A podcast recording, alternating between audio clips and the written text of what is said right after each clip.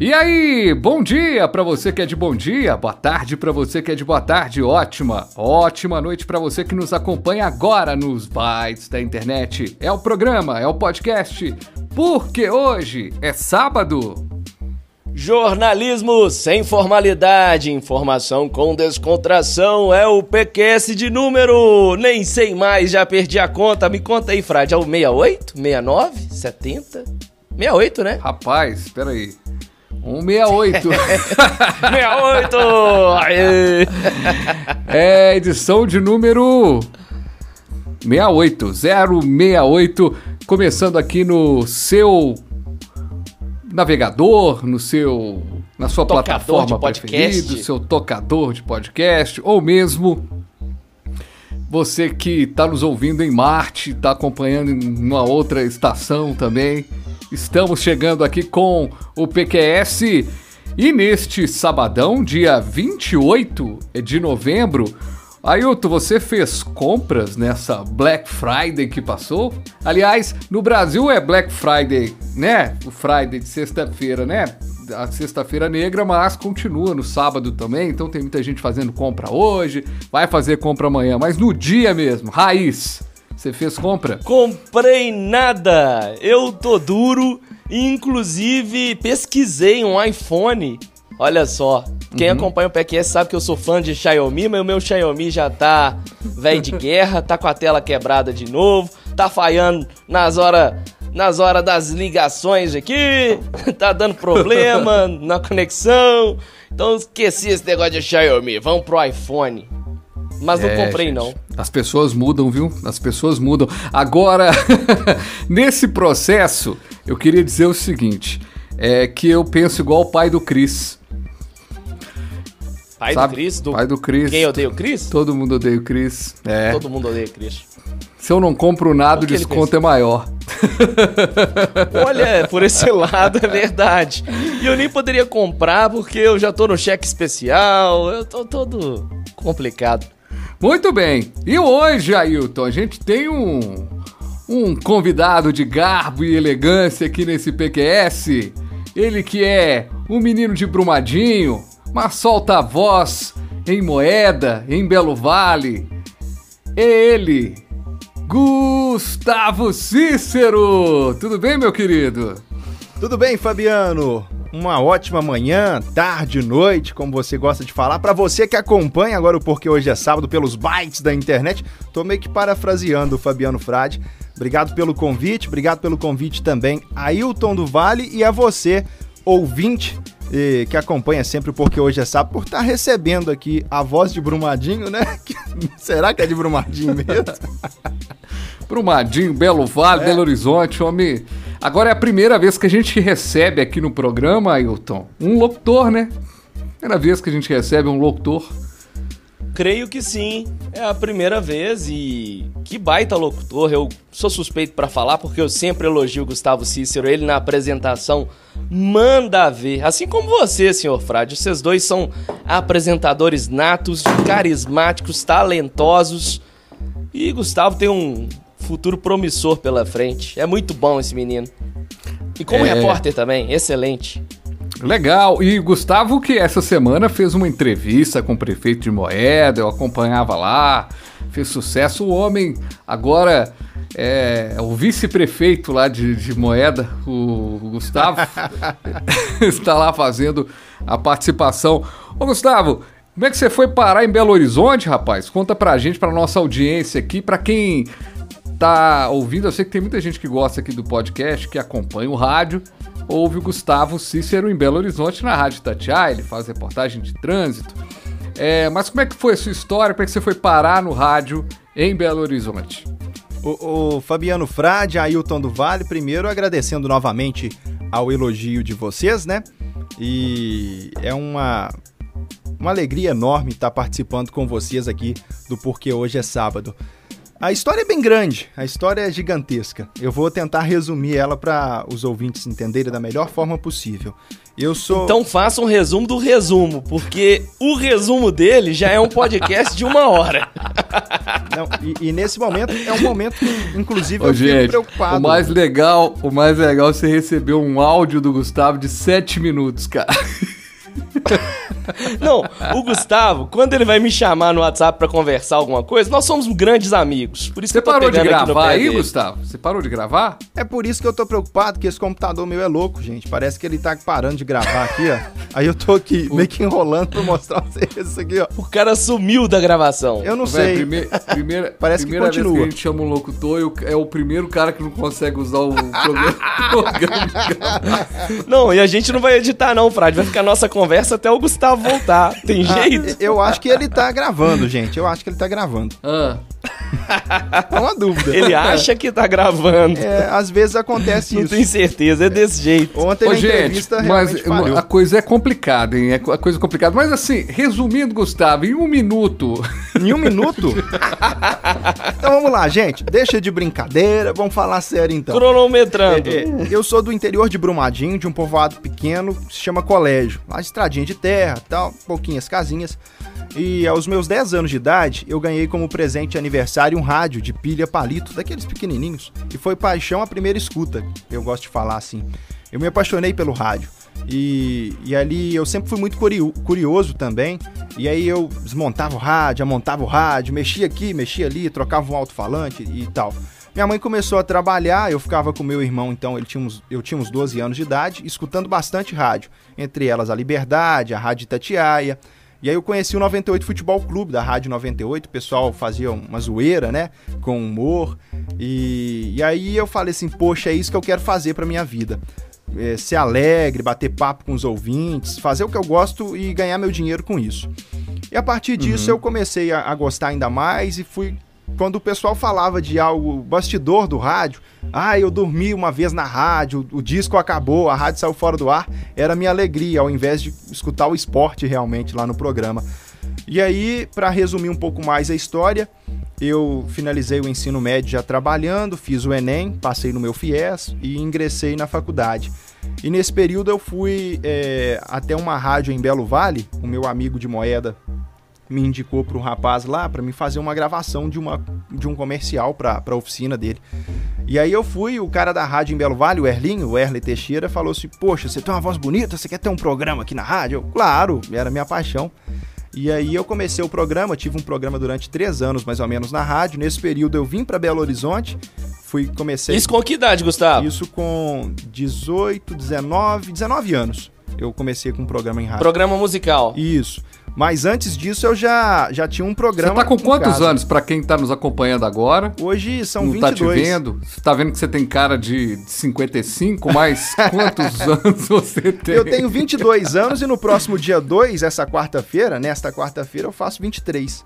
É, inclusive, gente, pode mandar presente, Olha. viu? Pode ser um Xiaomi, eu aceito, viu, Ailton? mas Vou antes. te mandar o meu usado. Gente, mas antes de, de- Pode ser, pode ser. Mas antes de começar no rádio, em casa, eu já brincava de rádio. Eu acho que todo mundo que gosta de rádio, ele tem essa mania de brincar, de fazer alguma coisa nesse sentido e assim por diante. Mas voltando para a história, é, eu comecei como estagiário depois da, da Rádio Mega em Belo Vale, estagiário da Transamérica aqui em Belo Horizonte.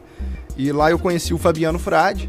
É, o Fabiano ainda tem, né, o Alerta Ambiental, que é um, um programa é, que fala sobre, Programaço. sobre as coisas. Quem Foi. nunca escutou aqui no PQS, procure pelo Alerta Ambiental. Excelente. Eu adoro os programas do Frade. Sim, sim, muito O bom. mesmo problema que eu tive agora pra se lembrar a série do PQS, tô tendo. Ah, 139 edições. Muita coisa. Olha aí. Foi entregue na última sexta-feira, 130, a, a edição de número 139. Muito bem. É um programa informativo e ao mesmo tempo divertido. Não é aquele troço informativo maçante Não, do não. Alerta Ambiental. Pelo contrário. E, e tem uma voz Você marcante. aprende e se diverte. Tem a voz marcante. Ô, valeu. O, o, Ailton hoje tá elogiando a gente, cara. Isso é legal. O cara, né, tá com. jogando os amigos pra cima. Isso é importante, né? Porque a gente teve umas edições aí passadas aí que teve um cara que participou aqui desse programa. Nossa, senhora. Que nós saímos até triste, rapaz. Até triste. Ô, Fabiano. Porque o cara xing... O cara só faltou me chamar de Nocauteou burro. eu e o fraude de todo jeito. Ô, Fabiano, mas eu acho que é porque ele tá querendo que a gente paga pra ele aí o, o, o Android, não, gente. Lá, o iPhone, né? Não. Não. iPhone. É o que ele tá querendo. Quem tá querendo que pague uma coisa é você, velho. Tá aqui anunciando pra audiência toda aqui que tem. que tá fazendo aniversário e tudo mais. Mas o- o- né? todos os comunicadores, eu acho que fogem um pouco do assunto, né? Assim, no meio do percurso. E comigo não é diferente. Agora, vocês já repararam? Uma coisa que eu reparei, interessante, não sei se vocês estão acompanhando a eleição em São Paulo, mas uma coisa que eu achei interessante, é, eu, eu confesso a você que no primeiro turno não acompanhei tanto, mas no segundo turno tenho acompanhado mais porque é um cenário que me interessa muito acompanhar. de como é que vai ser essa esquerda né, do PSOL disputando uma prefeitura grande como, como é a maior metrópole Sejamos, sejamos direto. Frade quer saber como o Boulos vai ser prefeito em São Paulo, porque ele já tá pensando no Boulos presidente. É isso. Não, mas assim, sabe o que eu acho que é interessante? Da- na- eu- depois a gente até fa- fala mais sobre isso. Vocês já repararam a oratória do Boulos, como é boa, cara? Ele tá respondendo uma pergunta. Você já reparou quando a- o cara faz uma pergunta que ele não sabe? O tempo que ele ganha pra ele lembrar, ele faz uma resposta pensando no que, que ele vai falar. Por exemplo, o Covas fez uma pergunta pra ele no debate da cultura. Debate da TV Cultura, não, da TV Band. Fez uma, uma, um- uma pergunta pra ele. Cara, na hora eu falei assim: que merda é essa? Não tem a mínima ideia do que é aquele negócio que ele perguntou. Imagino que talvez o Boulos não soubesse também. Tá, olha, mas antes eu queria retomar só aquele. E naquela retomada ele vai pensando o que ele vai dizer. Isso é fruto de uma boa oratória, né? Porque o cara tá pensando no que, que ele vai dizer, no próximo passo. Ele né? é estudioso também, né? Não tem como a gente saber sobre tudo, discorrer sobre os variados assuntos, principalmente os políticos que são ali interpelados pelos jornalistas e eleitores. E como diria o Adnet, ele fala. ele tem- Como, ele- como diria o Adnet, ele fala de lado. de lado. Como assim? pra te seduzir. É o, a, a, a imitação do Adnet do- sobre o. Do Boulos? Do Eu Boulos. nunca vi. Vou, vou conferir depois. a Dinei imitando Bolsonaro é que é sensacional, igualzinho. Ele imitou todos, né, no ano passado, né? Ano retrasado na eleição. É, Ele imitou Não, todos. o, legal, o legal do Adnei imitando Bolsonaro é que ele faz o papel de humorista, sendo crítico, ao contrário Exato. de um certo imitador do Bolsonaro aí que vai pra ofender jornalista, pra defender o Bolsonaro. Mas, gente, então, falando sobre esse Silêncio, assunto... ninguém concordou não, comigo. Não, concordo plenamente. A gente não É vai porque eu falar. não sei qual que é o humorista, não, de verdade. Aquele é que eu trabalha na Record. Você lembra sim, Fra? A gente falou sobre isso no PQS. Aquele que trabalha na Ah, Record. sim, O sim, Carioca. sim, sim. Carioca. Isso. Carioca lá do. É. é. Mas, Mas aí, velho. Mas em- em- é, vou até pegando como gancho esse, esse assunto oratória do Boulos, que inclusive eu acho que ele apela também para um lado meio que sentimental, com uma voz bem calma, que tenta te seduzir, tal, alguma coisa nesse sentido, é, e que também foi utilizado aqui em Belo Horizonte, mas a gente não, não vai entrar nessa seara. Mas eu acho muito legal, porque isso mostra também do orador. Sim. Porque se eles falassem com um tom alto, com um cara que conversa, parece que tá. Ele me lembra, o Covas, me lembra muito um professor que eu tive na oitava série, cara. que eu gostava de geografia, mas a aula dele era muito ruim, cara. Era muito ruim, porque ele ficava. Não, não, não, não, não, não, não, não. Mas lembrando também, né? Diga-se de passagem, o Covas veio de um tratamento de contra o câncer. Sim, sim. Né, teve toda uma situação, então também o que se explica é isso aí. Mas, Gustavo, mas aí você foi parar na, trans, na Transamérica. Aí sim. você conseguiu sobreviver ao Liu. Aliás, o Liu é um cara que a gente tem que trazer aqui no PQS, ah, é cara. cara. Opa, Liu! Liu é gente boa demais. Aí você sobreviveu ao Liu lá. Sim, na sim. Transamérica. E- e eu não posso falar o que, que o Lil me falava na Transamérica, mas eu tenho o Lil como um grande amigo. E o Lil foi uma das pessoas que também me influenciou muito na minha carreira. É, Ah, nós vamos perguntar pra ele então o que, que ele te falava. Porque É, nós eu Pode vou falar, deixar, eu vou eu tô um ligando pouco. pra ele agora. Ele falava assim, meu filho, batalha, corre atrás, sabe? Não fica parado em um lugar só, não. Você tem que buscar seus objetivos, seus sonhos. E, e o Lil foi uma pessoa super fundamental também. Eu lembro que em um certo momento, o Fabiano fazia detalhe, vários não, boletins de trânsito na É. Rádio Transamérica. E eu, como estagiário, gostava de acompanhar aquela movimentação. Ele no helicóptero. Beleza, meu irmão? Aqui, eu tô gravando um podcast. tô, gravando, tô gravando um podcast aqui com, com o Gustavo. É, o Gustavo tá contando a história aqui dele. Inclusive, na semana que vem, quero gravar com o senhor. Nós estamos gravando aqui, Gente, tá né? Falando sobre mesmo. rádio, falando sobre as coisas todas. Então, semana que vem, você é o nosso convidado aqui do PQS, tá? Vamos combinar o dia de gravar. Mas ele, tô- ele tá falando aqui, cara, nós ficamos curiosos. Tomara que tá saindo, esteja saindo aqui no, no microfone. Eu fiquei curioso, cara, porque ele falou assim. eu Falei, ah, esse- aí ele tá contando a história dele, ele falou Transamérica. Ele, ó, inclusive o Lil me falava muitas coisas que eu não posso falar aqui. Não posso revelar, Que eu não posso rir. Fala com o que eu não- que tem que tomar Eu cuidado, real com ele, hein, cara. Eu nunca, nem, eu nunca enganei ninguém, né? Aham. Eu sempre, eu sempre fui muito verdadeiro, né? E que- Vai, vai, se não vai, não vai. Eu só falava com ele o seguinte, só, que, que, ele, que ele é muito novo, né, cara? Muito novo, muito esforçado. E eu falava com ele o seguinte, velho, continua seu estudo, velho. Continua seu estudo, não sai de, de estudo, é, não deixa o estudo pra, pra poder focar só em rádio. Dá pra você fazer as duas coisas. Não abandona, não. Eu sei que seu sonho é esse e tudo, mas continua estudando. Não deixa o estudo de maneira nenhuma. E a hora, sua hora vai chegar. E a hora dele chegou. Show de bola. Arquivo confidencial. Gustavo Cícero chorando. Eu queria trabalhar ali de qualquer jeito, cara. Eu queria trabalhar ali. Eu quero trabalhar aqui, eu quero trabalhar aqui, eu quero trabalhar aqui. Então, assim, É isso mesmo. tem, tem, tem um mundo melhor e maior lá fora. Ô, Lil, Sabe? E Você É. tem que abrir mais a sua, abrir mais a sua mente pra você ver mais lá fora, não somente aqui. Ô, Lil, muito obrigado, cara. A gente vai continuar gravando aqui, mas obrigado aí pelo seu depoimento aqui, porque o Gustavo falou, falei, vou ligar pro Lil que agora, se ele puder falar, é bom. Um abraço pro Lil. Liga Quando, quando quiser. Beleza, meu irmão? A semana que vem você aqui com a gente, tá? Beleza, então. A gente combina aí. Valeu, meu irmão. Abraço. Um abraço. Tá aí o Delinaldo, É. grande Lil, Mas o, o- que é o, um dos caras mais bom caráter, né, da, do rádio brasileiro. Verdade, verdade. Sensacional, viu?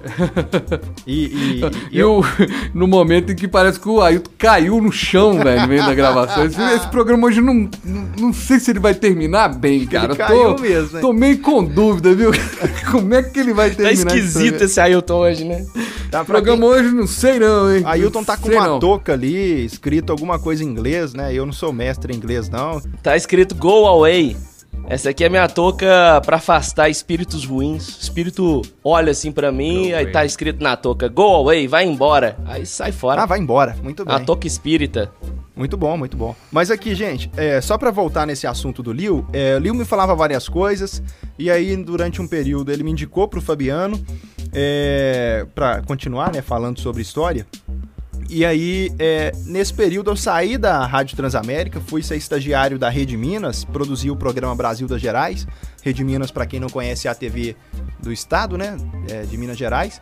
E nesse período, tava lá uns 4, 5 meses na Rede Minas, o, recebo uma mensagem do Fabiano. Ô, velho, tô fazendo aqui um processo seletivo tal, quer participar? É, enfim. O Ailton imita melhor. O Ailton, como é que é, como é que é que eu, como é que eu falo, Ailton? Como é- que eu chamo? O Ailton faz uma imitação minha, que é engraçado. Irmão, Oi, irmão. Oi, irmão. Te dá um toque aqui. Ai, meu Deus do céu. Mas aí eu te liguei, né, cara? E aí o Gustavo foi parar e trabalha com a gente hoje. É. Cara, um cara muito bacana. E tá aí, né, cara? Já são, já, já são alguns, alguns meses, não, já tem mais de ano já, né? Mais de De, de ano. Daqui a pouco tira férias já. Já. Gustavo. E eu fico pensando nessas férias. Eu, oh, meu Deus, tem que tirar férias mesmo? Ô, gente. Sim. como- Mas aqui, É. é, Gustavo, e rapidinho, o, o, e você, é, claro, né, o PQS é um programa, um PQS é um programa geral, né, Sim. tal, mas acaba, como eu tenho postado ele no Barreiro News, eu não posso perder a, o foco também de perguntar, Ah, você morou deixa. no- na região do Barreiro há muito tempo, né? Sim, sim. Morei no Vale do Jatobá, é, ali próximo ao campo da Do Estrela. Vale da Jatobá para o mundo. É, próximo ao campo da Estrela do Vale, ao Inclusive, César. é, inclusive teve um tempo que o Ailton também era de lá, né? Do Vale do Jatobá. Ailton do Vale! Vale do Jatobá. Ai, ai, muito. É só piada boa, hein, Fabiano? Hoje tá, hoje tá ruim, viu? Hoje tá ruim. Hoje é sábado. É, tá com ressaca de ontem, né? Ô, sexta brava. Ei, cara. Ei, sofrido. Mas aí, minha gente, o que que acontece? Minha gente é foda. É, eu morei no, no Vale do Jatobá, ali perto do Campo da Estrela do Vale, do SESI, e praticamente uns três anos na casa do meu tio, inclusive um abraço pra ele, pra minha tia, Marcilei e Marilene, e agora meu primo, né, o Brian. É, e aí foi um, um momento legal. Como é que ele chama, seu primo? O Brian, Brian, com P? com B de bola. Brian, é? Hã? B de bola, Brian. Ah, cara, eu lembrei. Ah, de- eu entendi Brian. Cara. Eu Brian, como Ah, assim eu Brian? ouvi- Eu ouvi, esse nome, eu fiquei na tristeza que eu lembrei do Patrick Bray. Mas vamos, vamos, vamos, vamos. segue aí, segue aí que. hum, melhor não, melhor não. Patrick Bray não dá, não. Mas a, a região do Barreiro, ô Fabiano, é uma região. é, é, como é que eu posso te falar, hein? Tem muita gente que subestima o potencial do Barreiro, é, é, acha que o Barreiro não é o que o Barreiro é. Não é porque eu morei no Barreiro, mas no Barreiro você encontra tudo. Você tem um shopping grande, você tem um shopping popular. é, Uhum. é, ali no Barreiro também tem a estação de ônibus do Barreiro, Diamante. Falta o metrô, que se Deus quiser um dia isso vai acontecer, né? E, Tem ônibus. Inclusive, é. Coca-Cola chegou aqui. Coca-Cola chegou Ai, aqui meu no Deus Barreiro. do céu. Ele tá fa- é Outra piada. Tem isso. Todd? Tem, chegou Todd também. Gente do céu. Eu tô adiantando, porque ele, ele tá falando das coisas que tem aqui no Barreiro Shopping, não sei Ah, o quê. Tem até uma Aqui, avenida que chama né? Sinfrônio É, Brochado. se fosse outro Coitado mundo. do Sinfrônio, né? Coitado do Sinfrônio, né, bicho? Coitado do Sinfrônio, cara. Pois bem. Nossa, muito ruim a piada. Mas, gente, tá parecendo o programa que eu fazia na Mega. Nossa senhora, Ah. tem gente escutando. Gente, você tá escutando aí? Fala pra gente depois o que, que vocês acharam dessas piadas infames. Mas é, é, o Barreiro é uma região que ainda tem muito a crescer, né? É, Acaba que o Barreiro também tem várias regiões de, de, é, periféricas, né? Aglomerados. É, eu acho que ninguém é melhor do que ninguém. Todos têm aí seu direito à moradia, têm seu direito à, à, à vida e a constituir sua família.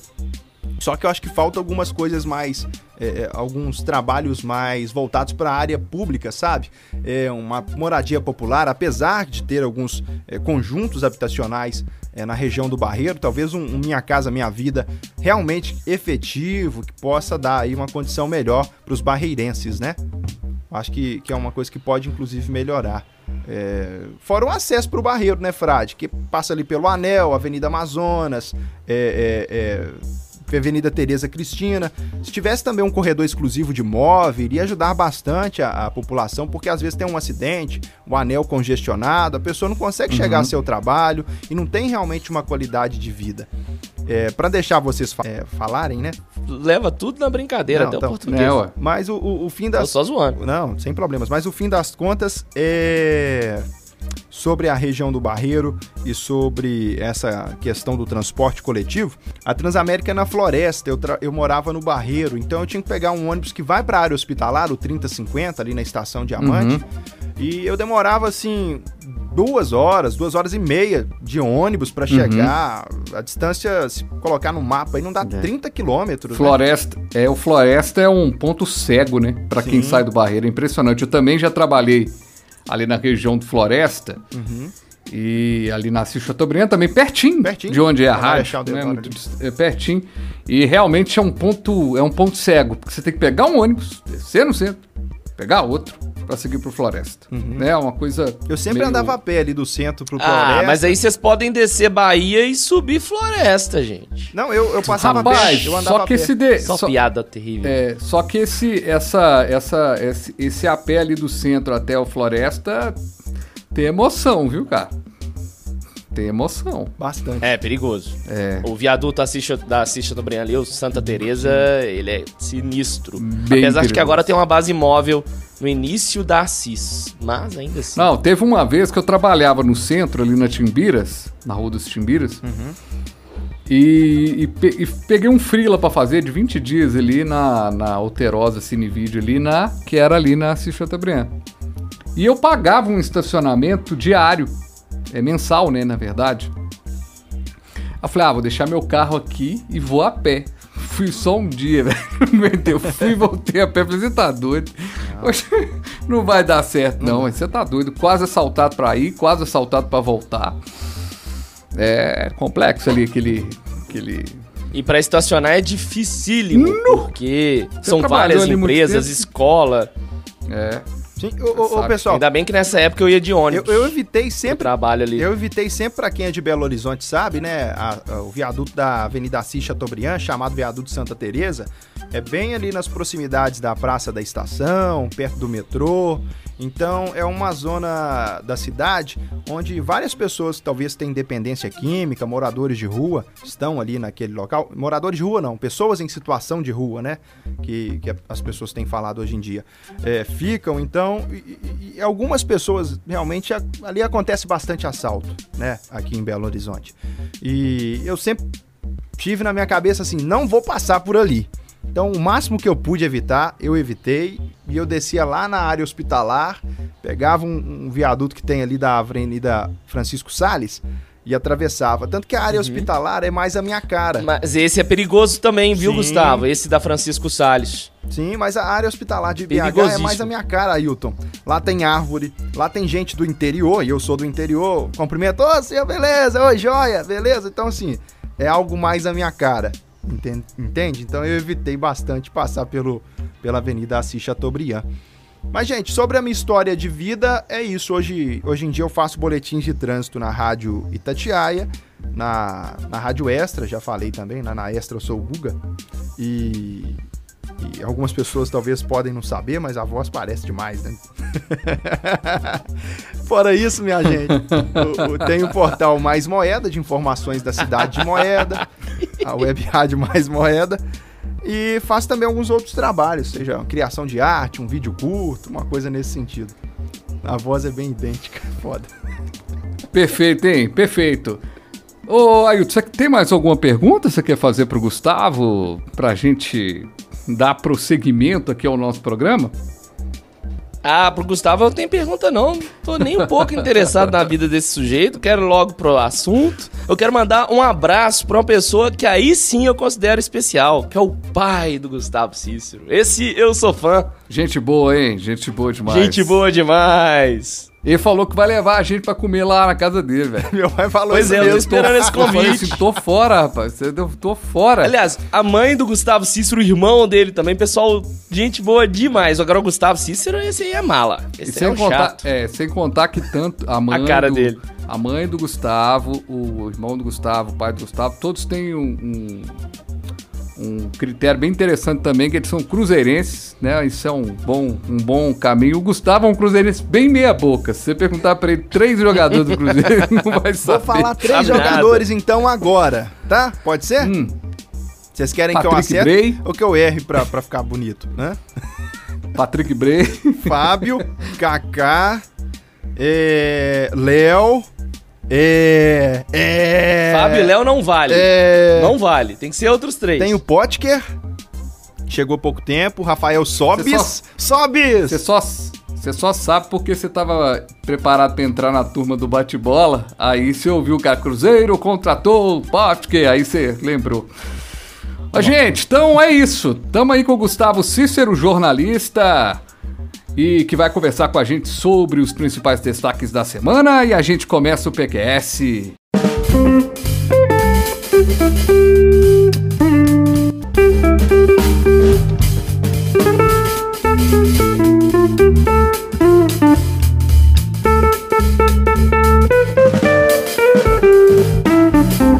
Muito bem, e a gente começa a discutir os assuntos da semana aqui no PQS e fazendo as honras da casa, né, Ailton? A gente chama quem para abrir a nossa discussão? Gustavo Cícero, é claro. Chega aí, Cicinho. Conte pra gente qual que é o seu destaque da semana. Chego sim, e chego com a seguinte pergunta: Teremos um novo normal? O silêncio responde, mas essa pergunta vem, inclusive, um vídeo que Fabiano Frade enviou pra, né, nessa tarde. É um dos motivos que me fez este questionamento. É, é um pouco batido o assunto pandemia, Covid, mas é, é, tem várias pessoas que estão é, pensando que relativamente a Covid já passou ou que as coisas já melhoraram e o que a gente está vendo atualmente não é isso. Os dados vêm crescendo, o termômetro ficando mais quente. É, e, e, nessa Black Friday, né? Na, na sexta-feira passada, agora, ontem, dia 27, várias pessoas aglomeradas dentro dos shoppings. Então a gente vê uma situação muito fora do comum. Parece que as pessoas perderam o senso do perigo da, da Covid, né? E, e é interessante que nesse mesmo momento há uma mudança de fala do presidente da República, Jair Messias Bolsonaro, amenizando a situação, falando que ele nunca é, falou que era apenas uma gripezinha, que não, que isso não existiu e, e, algumas coisas nesse sentido. Inclusive ele fez um pronunciamento nessa live da, da última quinta-feira agora, né, a famosa e tradicional live falando sobre essa questão que para ele ele nunca falou que é apenas uma gripezinha. É, eu acho que isso pode ser um, um, grande destaque e de muito importante, né, de muita importância discutir isso com, com os ouvintes, com quem acompanha, porque hoje é sábado, porque é um assunto em voga, é um assunto em alta e é algo que ainda não está definido. Acho que ainda não acabou essa, essa situação de Covid-19 no Brasil. Pois é, longe de, de acabar. E. Ailton, qual é a sua opinião? Teremos um novo normal? Então, uh, como nós já discorremos aqui no PQS, a pandemia parece Algumas que está voltando né? é. com mais força e com mais gravidade. Eu comecei a pensar que o home office não é mais passageiro, é algo fixo para diversas profissões. E tô começando a pensar que as escolas, talvez por um bom tempo, também serão no ambiente online, talvez mesmo diante da, da questão da vacina.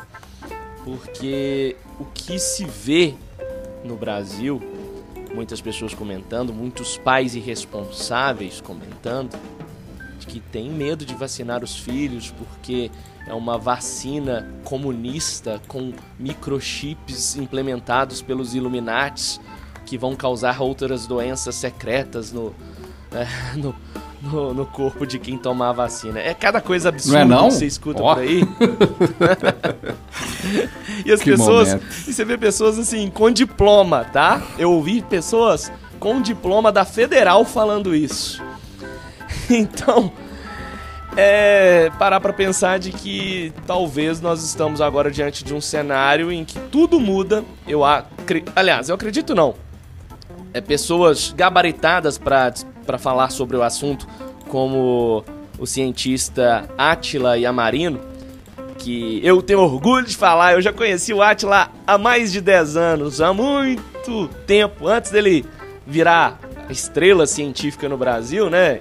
Ele nem gosta desse status de ter virado uma celebridade, mas o, o Atila era um cara que sempre participou do, do Nerdcast, do Jovem Nerd, sempre foi uma referência científica, nerd também, gosta de, das mesmas coisas que eu gosto.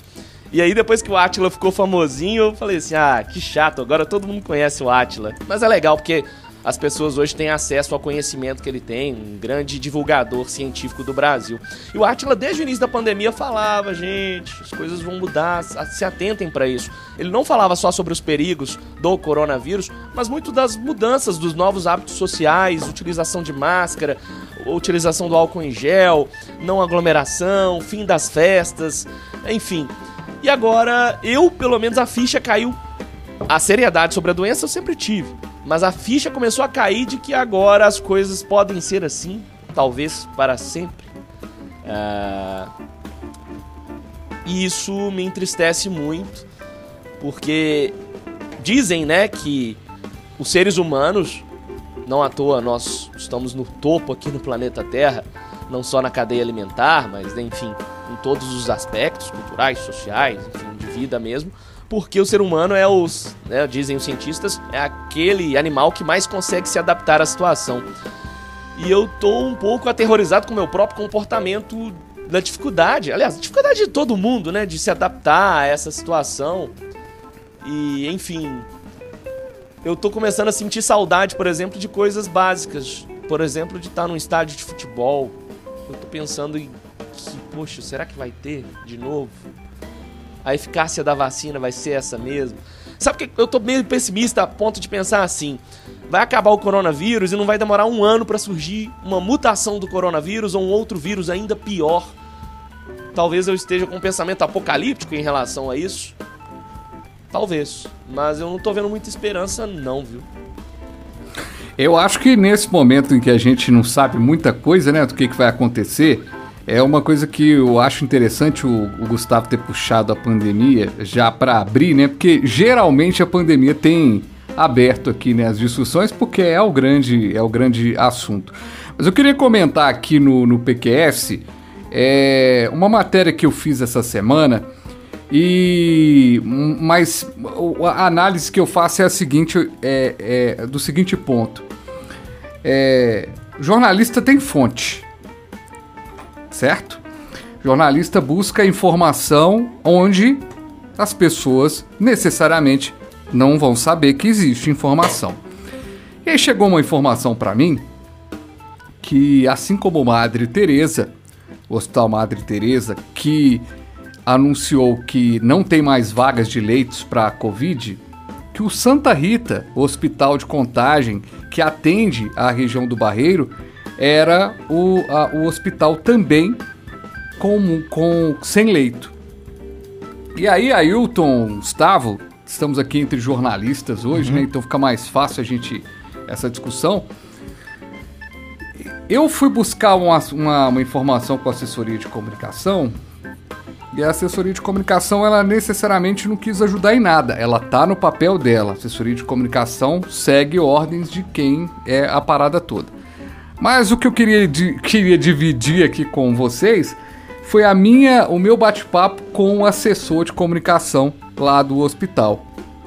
Falei, cara, eu sei que não é você, eu já estive desse outro lado do balcão, mas você não acha meio inconsequente vocês não divulgarem essa informação de que vocês não têm leito? Então quer dizer, se a pessoa tiver alguma coisa, ela não vai aí? Como jornalista é igual, como diria aquela propaganda do início do governo Lula, brasileiro, brasileiro é, não desiste nunca, né? Como é que é? Sou brasileiro e não desisto nunca. Eu consegui outros meios e consegui apurar de que eles não estão com, com, com, com, com os leitos, com não leite, fazem testagem e isso foi, foi divulgado e teve uma boa repercussão ao longo dessa sexta, da última sexta-feira. O que eu queria dizer, eu fiz esse comentário porque eh, eu fiz esse comentário inclusive num grupo de jornalistas que eu participo também, e eu fiz esse comentário sobre isso e a gente estava falando exatamente sobre essa questão da pandemia. Eu acho que o papel do jornalismo hoje, o jornalismo sério, correto, que dá informação, eles fazem muito necessário. Porque é muito comum se criticar a imprensa, mas só tem dados apurados de mortes no Brasil hoje por causa da imprensa. Chegaram dois, os três conglomerados maiores de comunicação, foram lá, vão querer, não, fizeram um consórcio e estão apurando esses números e trazendo. O Ministério da Saúde não faz isso mais. Então, eu acho que a, a, transparência dos órgãos hoje ela é necessária demais. Então não adianta é, chegar um cara e ficar lá cozin cozinhando um cara, olha, é, não, você vai fazer aqui uma. Porque basicamente o que eu conversei com a fonte de lá do, do Hospital Santa Rita é. Não faz sentido nenhum a pessoa com, com síndrome. com. com suspeita de Covid ir pro Santa Rita. Não faz. Porque chega lá, não tem, não tem testagem. Não tem leito. Então, assim, vamos ser um pouquinho mais transparentes com relação a isso. Acho que o vídeo que o Gustavo colocou foi essa questão da loja, né? Ah, se discute muito Sim. que não pode, mas é aquela velha história. O cara não pode trabalhar, o cara não pode trabalhar porque tem a pandemia, então ele não vai trabalhar porque tem a pandemia, então ele não vai pro trabalho dele, tá de home office, mas ele tira férias e ele vai pra praia. Então, assim, a, a, a, coisa. Aí o cara não tá. O ca... Muitas daquelas pessoas que a gente viu naquele vídeo são pessoas que estão, de repente, são servidores públicos que estão afastados porque não podem trabalhar com outras pessoas no escritório e estão lá numa loja, sim, para comprar um, um, televisor de 40 polegadas. Nem tem 40 polegadas mais. Com certeza. É, é, é isso, né? É, mas eu, eu queria falar um pouco sobre isso. É, a pergunta, e a gente tem, lógico, cada um a sua opinião Eu acho que é legal essa subjetividade, cada um enxerga também o mundo e a situação de uma forma diferente. Isso soma, isso agrega e acredito ser interessante. É, eu vejo que essas pessoas, na, na maior parte né, delas, a gente tem que. A gente acaba generalizando, né? Mas o que eu vejo é que não vai existir um novo normal assim não, como é discutido. Eu acho que algumas coisas podem mudar, igual o Ailton citou, talvez uma empresa que tinha um trabalho presencial passa a ser remoto, mas eu vejo que uma das primeiras coisas, eu não sei se vocês concordam comigo. Gente, acabou a pandemia. Todo mundo está vacinado, o primeiro rodeio que tiver, a primeira festa que tiver em cidade do interior, em cidade grande, vai ter um samba prime aqui em Belo Horizonte, um Vila Mix, não sei se tem mais isso, mas enfim, a aglomeração e o número de pessoas que vai querer isso no evento e vai querer ir nesse evento porque ficou muito tempo em casa, então vejo que algumas coisas nesse sentido de relação, das pessoas terem contato uma com as outras, isso não vai mudar. É, agora, não, eu sabe? tenho que dizer que eu e o Ailton, se a gente tivesse apostado, eu tava devendo para ele, porque quando a gente começou a discutir lá atrás, no PQS mesmo, Ailton, eu falei com você, não, nunca mais as pessoas vão querer ir num bar, vai demorar. Você falou, nada, você vai ver. Brasileiro vai pessoas... esquecer amanhã. Cara, o Ailton tinha toda a razão do mundo. Eu tava com uma visão de mundo completamente equivocada. Talvez eu tivesse acreditado que a gente ia ter um novo normal, mas hoje eu não vejo esse novo normal. Aliás, eu cheguei a desenhar um projeto de um podcast, eu lembro que eu conversei com, com você, aí tu lembra? Novo Sim. normal uhum, e não sei o quê. Cara, pra que um podcast desse, sabe? Esse é um projeto lixo.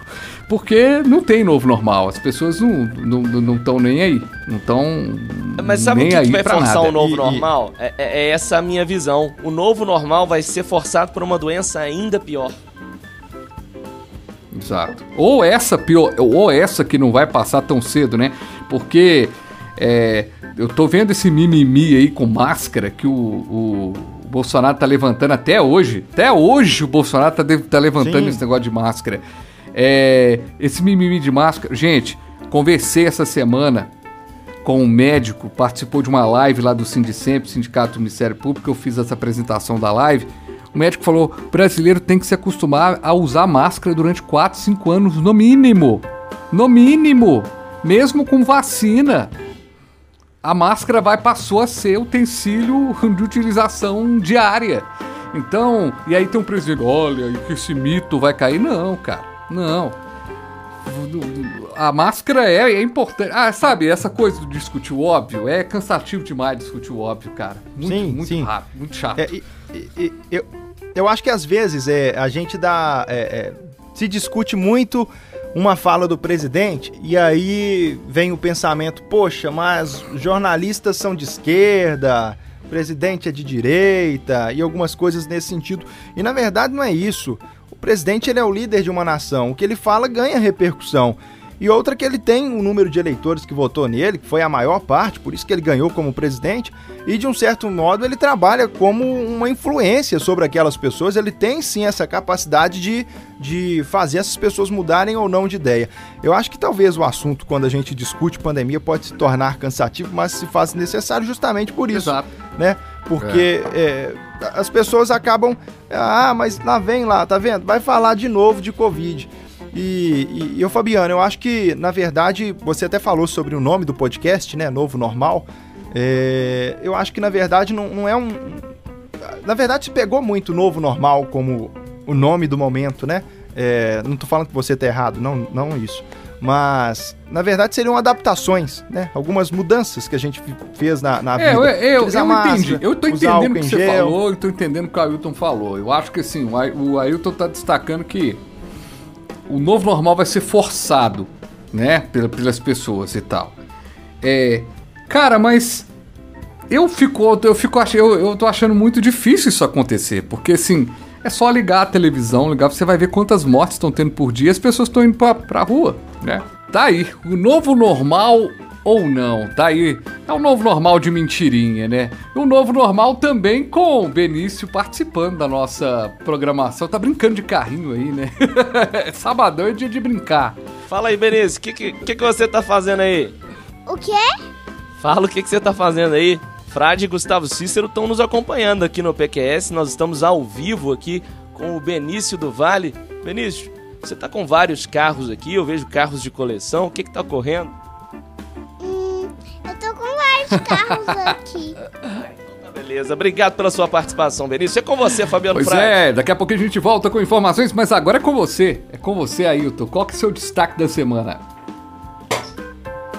Então, eu vou trazer aqui pro debate é, uma situação que ocorreu comigo que tem a ver com uma série da Netflix. Como eu sei que o Frade não assiste séries, o Cícero também não, eu não quero que vocês discorram sobre a série, porque eu sei que vocês ainda não assistiram, talvez vão assistir no futuro. Mas a situação que me fez assistir a série é que me levou a uma reflexão e. Bom, enfim, vamos falar um pouco. Tem uma série que ela tá fazendo um sucesso absurdo na Netflix agora. Se chama O Gâmbito da Rainha. Ela se tornou a minissérie mais assistida da história da Netflix. E é uma história baseada em fatos reais, baseada em um livro, inclusive, de uma enxadrista, de uma jogadora de xadrez profissional, uma das melhores do mundo, e conta a trajetória dela. E aí, quando eu vi essa notícia, é... aliás, eu já tinha visto notícias antes do lançamento dessa série, eu acompanho muito a cultura pop e vários especialistas, críticos elogiaram bastante a série. E eu confesso que eu fiquei com um preconceito danado. Primeiro porque eu já joguei xadrez, acho legalzinho, mas nunca tive muita paciência. Não sou um bom jogador de xadrez, inclusive. Então eu já não tenho muito apreço pelo jogo, apesar de achar um jogo intelectual, inteligentíssimo, que desenvolve o raciocínio e tal. Mas é aí que vem a questão da reflexão. Porque eu olhei assim, poxa, a história de uma menina que joga xadrez. Eu que sou um cara que adora cultura pop, filmes de ação, ficção científica, eu torci o nariz. E aí eu fiquei pensando, gente, será um machismo da minha parte? Um machismo enraizado? Só porque a protagonista é uma mulher jogadora de xadrez, eu tô com certa resistência para assistir a série? Falei, vamos ver, eu acredito que seja isso, que bobagem a minha. E fui assistir a série e fiquei deslumbrado, apaixonado. A série é incrível. Eu ainda tô no terceiro episódio, mas já digo que é uma das melhores séries que eu já assisti na minha vida. A história da menina é fascinante e ela também é protagonizada por uma baita atriz, que é a Anna Taylor, Anna Taylor Joy, que fez aquele filme A Bruxa de terror, que é um terror mais cult, mais inteligente e tal. E eu quero levar pra vocês a discussão não sobre a série, velho. Que eu acredito que vocês Mas não é que tenham tá muito engraçado, tá o. tá o Benício. O Benício tá o de Benício um lado. e a outra dançando balé aqui. Esse é o PQS do Benício e da Júlia. Ô, Juju, fala, fala aqui, Benício tá Juju. Você tá dançando balé, filho? Balé? É? E o Benício, enquanto isso, dependurado das minhas costas, escalando aqui já na minha cabeça. É. enquanto É, eu fecha gravo. pra mim, filho. Tirando meu fone de ouvido, inclusive. Não tira Cara, não, é. Eu tenho É, uma vontade então- de estar. eu- A minha discussão seria vontade- essa. Se, se vocês já deixaram de assistir algo por algum preconceito e quando vocês foram ver, era incrível, assim. Pô, boa pergunta. Eu, honestamente, é, o, o jogo do Cruzeiro na semana passada me surpreendeu. Eu achei que o time ia jogar nada, até jogou alguma coisa. Mas fora a brincadeira, é, primeiro comentar que eu não sei jogar xadrez também e gostaria muito de jogar.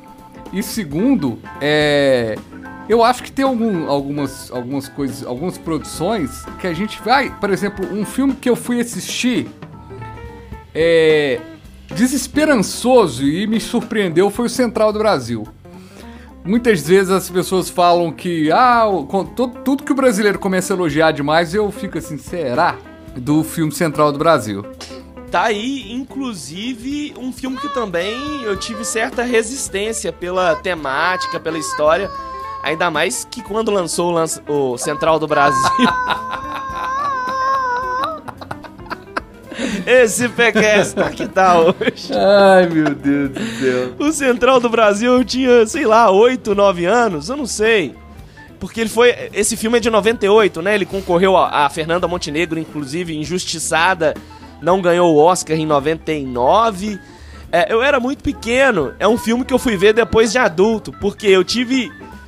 Eu torci no nariz, literalmente. Falei, ah, que filme, né, sem graça. É... E você, Cícero, você já teve algo assim que você não. De repente, não um filme, uma série, mas um livro que você falou assim: ah, esse tema não me interessa. Uma festa que você não foi por ser de uma, um gênero musical que você não curtia, um show, aí de repente você foi e adorou? É, primeiro tá, tô achando bem legal essa cena de vocês com os filhotes aí. aquele momento você fala assim, será que é bom mesmo ter filho? Eu acho que é ótimo. Eu acho que eles animam muito o, É os nossos dias, né? Acho que é uma, uma alegria diferente, assim, que a gente tem. Mas, é, é, amigos, sobre... Primeiro falar um pouco sobre xadrez, né? Eu sei jogar xadrez, mas não sou muito técnico, sei superficialmente como é que funciona, o movimento das peças no, no tabuleiro. É, é um jogo. Tem gente que fala que é um jogo uh, mais de classudo, de pessoas que tem que ter. Enfim, né? Tem gente que fala que você chega numa casa de uma pessoa inteligente ou muito chique, ela tem lá um jogo de xadrez na sala dela, mas não sei se isso procede, não. É apenas uma coisa que eu já escutei e tô reproduzindo. Pode ser até uma fake news. É, tomara que não seja. mas sobre essa situação toda, eu já tive com pessoas. Às vezes a gente vê alguma pessoa e cria um pré-conceito. Eu acho que ela não é legal, aquele famoso santo não bateu. É, já aconteceu comigo, só que eu observei que não era o santo não bateu. Faltou uma conversa, um diálogo, uma troca de ideia. E às vezes isso ajuda você Ô, Gustavo, a essa mas barreira. de pessoas eu entendo completamente, mas em uma questão mais séria, inclusive, que é a questão do feminismo, do nosso próprio machismo do dia a dia. Você nunca se deparou com uma situação em que você teve que desconstruir, digamos, o seu machismo, o seu preconceito? Gente, eu não tô rindo sobre a pergunta, não. Eu tô rindo Benício. É, eu tá também tô rindo costas do Benício o cantor. surpreender com algo, já, né? É, tem alguns estilos musicais, igual você mesmo disse, que eu não acompanho, mas aí quando você vai a fundo e percebe ali uma letra, ela passa uma mensagem diferente daquilo que você pensa.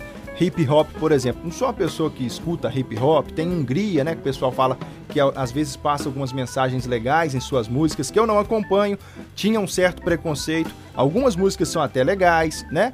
Mas eu não tinha o costume, não tenho o costume. É, como também tem algumas músicas internacionais, por exemplo, que a gente escuta, mas vai ver uma tradução fala assim, poxa, é, né? Não tem nada a ver com aquilo que a gente imagina. Ser surpreendido, acho que constantemente a gente é. Perfeitamente, Aqui, rapidamente, o meu destaque da semana é o acordo nebuloso que o governo de Minas tenta e tenta e tenta fazer com a Vale. É, os deputados estaduais da Assembleia Legislativa de Minas Gerais questionaram o governo sobre o andamento da negociação com a mineradora Vale para a reparação dos danos causados pelo rompimento ocorrido na mina Córrego do Feijão em Brumadinho, na região metropolitana de Belo Horizonte. A reunião, inclusive, aconteceu por lá. E o que que acontece? Há uma pressão do governador Romeu Zema para essa multa da Vale ser diminuída até 10% do valor que está sendo discutido. E aí tem uma fala do deputado federal, agora federal, né, o Rogério Corrêa, do PT, que ele fala que o governo de Minas ele deveria intervir para as famílias, para as pessoas, para o Estado receber mais e não tentar diminuir a questão da Vale. Esse, esse, esse mundo nebuloso da Vale, essa organização nebulosa da Vale com o governo de Minas depois dessa tragédia, Ailton.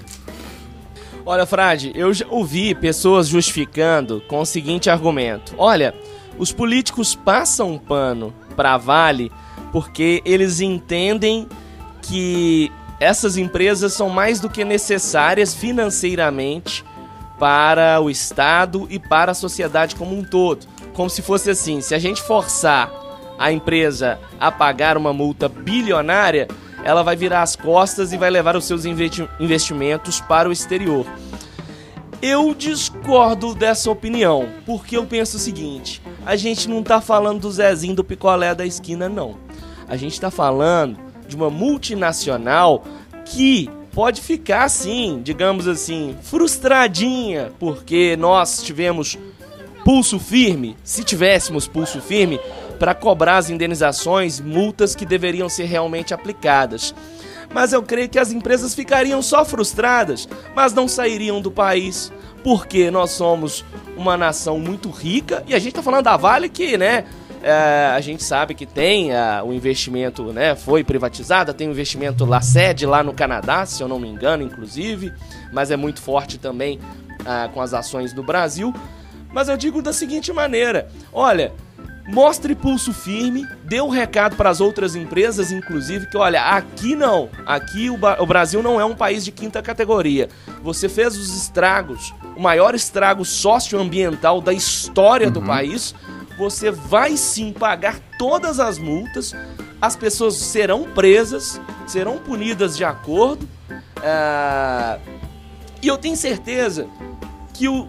vai passar um tempinho, eles podem até tirar o um investimento momentaneamente do Brasil, mas depois vão voltar a investir, porque nós, nós temos as riquezas, o país tem as riquezas. E eu não estou falando só do minério de ferro e das outras riquezas minerais, não. O nosso próprio mercado consumidor, né? A indústria brasileira é muito forte. A gente tem que parar com, essa, é, com esse pensamento de virar-lata. É de que, ai não, aqui as empresas fazem o que quiser. E eu tô falando até de um assunto, Frade, que não é, vai além da Vale, porque ocorre muito assim com as empresas que só negam impostos no país, as gigantes internacionais que chegam aqui, instalam uma empresa em Minas Gerais, só negam, só negam anos após anos, milhões, bilhões de reais aos governadores. Ah, não, né, teve a auditoria ali fiscal, constatou ilegalidades, mas a gente não pode ir lá cobrar, porque se a gente cobrar, a empresa vai sair fora e vai investir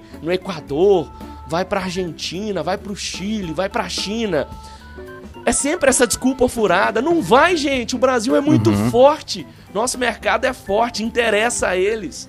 Eles podem até construir uma fábrica ou outra ali na China, mas depois vai acontecer uma outra coisa que eles vão voltar os olhos novamente para o Brasil. A gente não pode dar esse mole. É dessa, desse aspecto, sob essa ótica que eu vejo essa situação. Olha, é, é só para colocar números aqui, né? É, o Ministério Público pede 52 bilhões de reais. Aí o governo está negociando 24 bilhões de reais. Uma puta economia. Aliás, uma economia de 24 bilhões. Então vai dar mais ou menos 28 bilhões o pagamento. Só que esses 28 bilhões seriam 21,5 para obras da bacia do Paraopeba e 3 bilhões iriam para investimentos sociais no terceiro setor, coordenados pelo Ministério Público. E outros 3,5 bilhões seriam separados para o governo do estado. E o que me irritou muito foi que o governador Zema deu a entender que esse dinheiro pode trazer melhorias para a cidade, para, as, para os estados. Cara, não é isso. Não é isso que está em jogo agora, o que, como vai ser, ser utilizado o dinheiro. O que está em jogo é com, por que, que um governador do estado pega o direito de, pega, de receber 52 bilhões e negocia para receber menos. Isso não entra na minha cabeça. E aí, não sou muito de concordar com políticos, mas nessa eu tenho que concordar com o deputado lá do PT, do Rogério Corrêa, quando ele diz que o governador do estado tinha que fazer essa postura, né? Gustavo, sua com opinião? Certeza. Falando sobre esse assunto, eu sou de Brumadinho, então eu perdi um primo no meio, né, a tragédia, amigos, pessoas que a gente conhecia. E a gente vê que a cidade ainda tem algumas pessoas, principalmente aquelas que perderam entes queridos, que sofrem muito com isso. Eu acho que o Ailton falou muito bem, o Fabiano também, mas a gente está falando de uma empresa que deixou, vamos falar assim, né, mais de 200 funcionários dela morrer dentro da mina. Né? Quando você faz aí toda a estrutura para alimentação debaixo de uma barragem, o risco que isso tem, todo risco, todo mundo tem um risco, todos temos risco, todos corremos risco. Mas essa situação é algo inaceitável e foi realmente debatido por vários especialistas, engenheiros, pessoas que conhecem de barragem, que ela estava errada, que esse processo foi errado e algumas coisas mostram que pare... aparentemente a empresa já sabia de um possível risco de rompimento da barragem. Então a gente está falando de uma empresa que levou vidas e vidas não se compra com nada. Falando mais relativo a governo, realmente é muito estranho. É, por que, que se eu posso receber 500 reais, eu vou querer receber 200? Por quê? Por que, que eu vou abrir mão de 300 reais? No caso deles não é reais, é milhões, é bilhões, então valores expressivos. E de um outro lado, como o Ailton também discorreu muito bem, a gente observa que no nosso país existe sim uma dependência muito grande de empresas. Porque apesar do Brasil ser um país rico em matéria-prima, em várias coisas, o Brasil ele tem relativamente muita mão de obra e ainda poucos empregos, milhões de desempregados. Então é uma situação que realmente as pessoas relevam antes de tomar uma decisão. Só que neste caso, ela não está pagando o mínimo que ela poderia fazer. Se pegar de todo o tempo que a Vale, que antes teve outros nomes, Vale do Rio Doce, CVR, como é que é? É CVR, RD, enfim, uma sigla diferente. É, como é que é? Ferteco, enfim, lá já teve vários nomes. Eu sou de Brumadinho, eu tive parente que morou, inclusive, no lugar lá, em Corgue do Feijão, chamava Vila Ferteco. Então, se pegar tudo que a Vale já lucrou em Brumadinho, em Minas Gerais, né? E que foi ceifado também por uma tal de Lei Candir, né? Que tinha aí uma série de, de, de questões. É, isso não, não, não, faz nem cócegas né, na empresa. Então não é mais que obrigação dela. Eu, como um, um testemunha é, de Brumadinho, né, como uma pessoa que mora lá, é, depois da tragédia e de muita luta por parte dos representantes da comunidade, e isso eu falo de pessoas, de vereadores, de prefeito, e a gente vê, não sei se foi por politicagem, mas que correram atrás. É, a população recebeu um auxílio emergencial durante 12 meses, é, um salário mínimo para pessoas, é, para maiores de 18 anos, crianças, é, adolescentes, melhor dizendo, meio salário, e crianças um quarto ou um terço de salário. É, depois desse período de um ano, é, veio aquela questão toda que a Vale ia cortar essa indenização. Isso para quem mora em Brumadinho e até um quilômetro e meio do Rio Paraupeba, se eu não estou enganado, até Pompéu. Foi onde chegou aí o desastre, a lama também, o rio infectado e enfim. E depois desse período, a Vale, não, vamos cortar isso aí.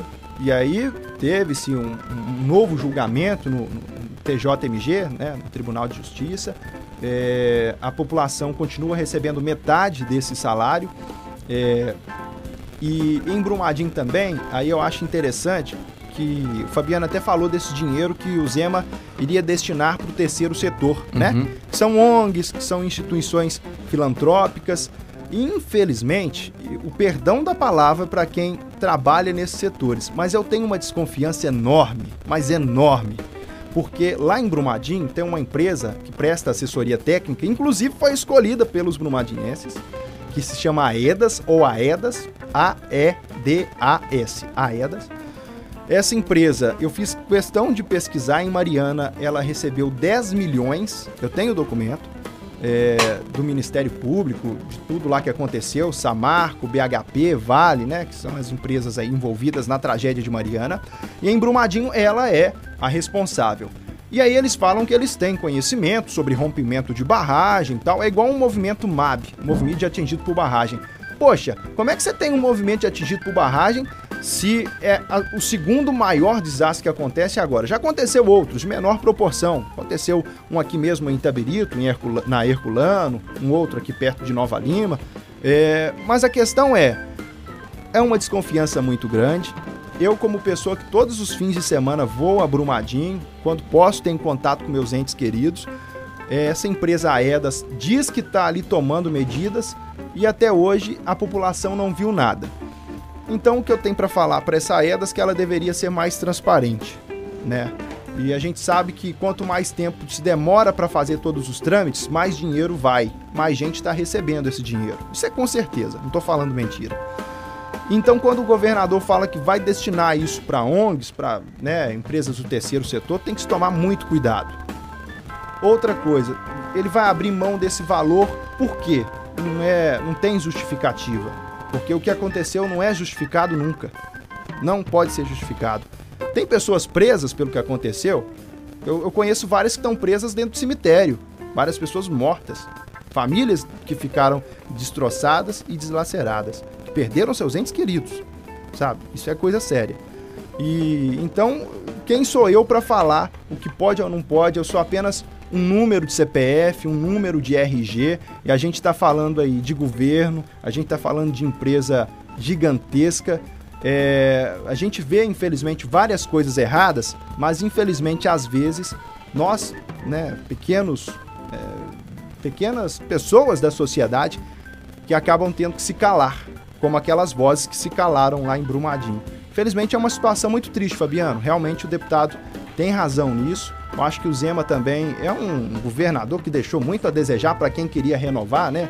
É, quem sou eu para julgar, mas nessa semana passada mesmo, é, escutando a rádio Itatiaia, é, fazendo um parêntese rápido, tá? Já vou finalizar. É, o Zema foi para Santa Catarina fazer campanha para um, um, candidato a, a, a prefeito. O Zema disse que foi um voo pago pelo partido dele, né? Tal. Mas o governador indo, ele precisa que a polícia militar faça a segurança dele. Ou seja, foram policiais, foram um avião pago pela população.